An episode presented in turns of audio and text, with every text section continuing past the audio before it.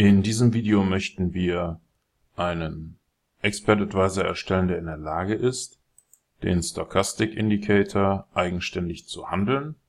Es handelt sich hier um einen Oszillator.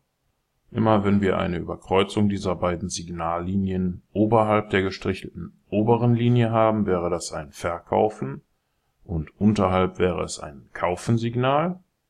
Die Signale werden nicht nur hier auf dem Chart ausgegeben, sondern wir haben hier unten auch schon eine erste geöffnete Position, die automatisch gehandelt wurde. Und wir möchten uns jetzt einmal anschauen, wie man so etwas in MQL5 programmieren kann. Um das zu tun, klicken Sie bitte hier oben auf diesen kleinen Button oder drücken die F4-Taste.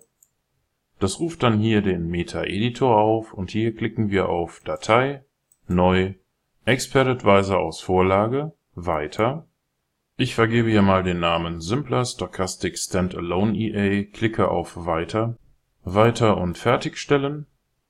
Jetzt kann alles oberhalb dieser OnTick-Funktion hier gelöscht werden. Auch die zwei Kommentarzeilen kommen weg. Hier oben nutzen wir den Include-Befehl, um die Datei trade.mqh zu importieren. Die ermöglicht uns eine Instanz von der Klasse ctrade zu erstellen. Damit lassen sich dann später die Positionen eröffnen in der OnTick-Funktion, die bei jeder Preisänderung aufgerufen wird, erstellen wir erst einmal eine Signalvariable. Die ist vom Typ String, damit sie Textketten aufnehmen kann, bekommt aber hier noch keinen Wert zugewiesen. Der wird gleich noch ermittelt. Dazu benötigen wir erst einmal ein paar Dinge, zum Beispiel den Ask und den Bitpreis.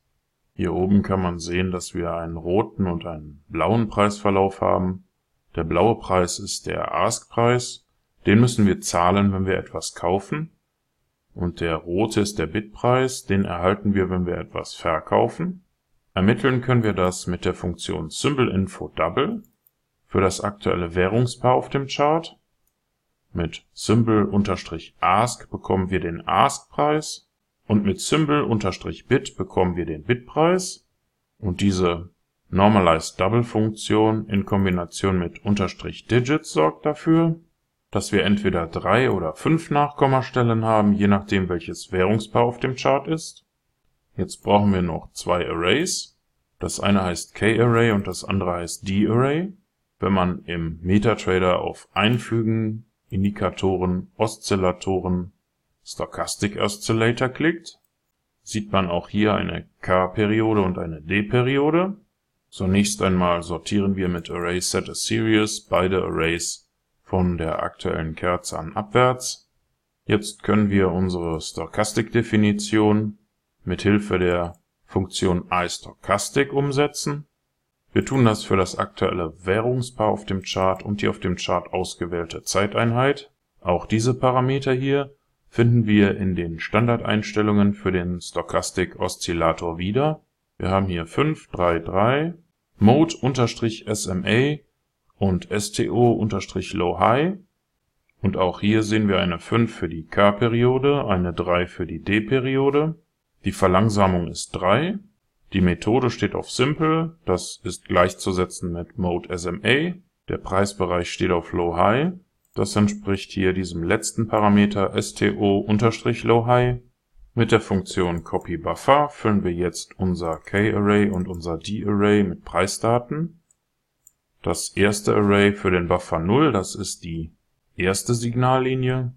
Das zweite Array ist Buffer 1, das ist die zweite Signallinie.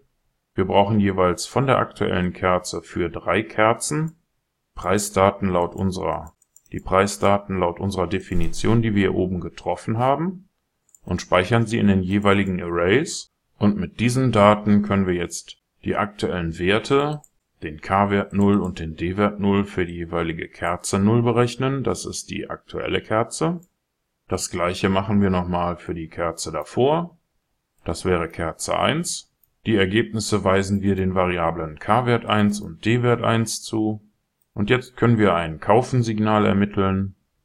Immer wenn beide Werte unter 20 sind, wenn also der K-Wert für die aktuelle Kerze kleiner ist als 20 und auch der D-Wert für die aktuelle Kerze kleiner ist als 20, dann prüfen wir, ob eine Überkreuzung stattgefunden hat. Wenn nämlich der aktuelle K-Wert größer ist als der aktuelle D-Wert und der K-Wert für Kerze 1 noch kleiner war als der D-Wert, dann wäre das ein Kaufen-Signal, also weisen wir das Wort Kaufen unserer Signalvariable zu. Für das Verkaufen-Signal prüfen wir auf den umgekehrten Fall ab, wenn beide Werte über 80 sind, das wäre hier oben der Fall. Man sieht hier auch die 80 und die 20 an den jeweiligen gestrichelten Linien. Wenn also K-Wert für Kerze 0 größer ist als 80 und D-Wert für Kerze 0 größer ist als 80, dann prüfen wir wieder, ob es eine Überkreuzung gegeben hat. Das wäre der Fall, wenn der aktuelle K-Wert kleiner ist als der D-Wert für die aktuelle Kerze und wenn der K-Wert für die letzte Kerze noch größer war als der D-Wert. In dem Fall hätten wir ein Verkaufen-Signal, darum weisen wir das Wort Verkaufen unserer Signalvariable zu. Der eigentliche Handelsvorgang für den Verkauf von 10 Microlot prüft ab, ob das Signal tatsächlich auf Verkaufen steht und ob die Anzahl der Positionen kleiner ist als 1, also ob wir keine geöffnete Position haben. In dem Fall nutzen wir trade.cell, um 10 Microlot zu verkaufen. Im anderen Fall, wenn das Signal auf Kaufen steht und wir ebenfalls keine geöffnete Position haben, dann nutzen wir trade.buy, um 10 Microlot zu kaufen. Zum Schluss erstellen wir hier noch eine Chartausgabe, das macht der Command-Befehl, der gibt uns den Text das aktuelle Signal ist, gefolgt von dem ermittelten Signal aus. Okay, das war's. Bitte klicken Sie hier oben auf Kompilieren oder drücken Sie F7. Das sollte dann hier ohne Fehler und Warnungen passieren. Und in dem Fall können Sie hier oben klicken oder F4 drücken, um in den MetaTrader zurückzukehren. Und im MetaTrader klicken wir auf Ansicht, Strategietester oder drücken STRG und R. Hier wählen wir bitte die Datei simpler stochastic standalone ea.ex5 aus, markieren hier unten die Option für die Visualisierung und starten unseren Test. Und hier läuft unser Indikator schon. Bei der ersten Überkreuzung hier unten oder hier oben sollte eine Position eröffnet werden. Das ist jetzt gerade passiert. Und Sie haben in diesem kurzen Video gelernt, wie Sie den Stochastic Oszillator mit MQL5 vollständig automatisieren können, so dass Sie einen Expert Advisor haben, der in MetaTrader 5 automatisch dieses Signal handelt, und Sie haben das selbst programmiert mit diesen paar Zeilen hier in MQL5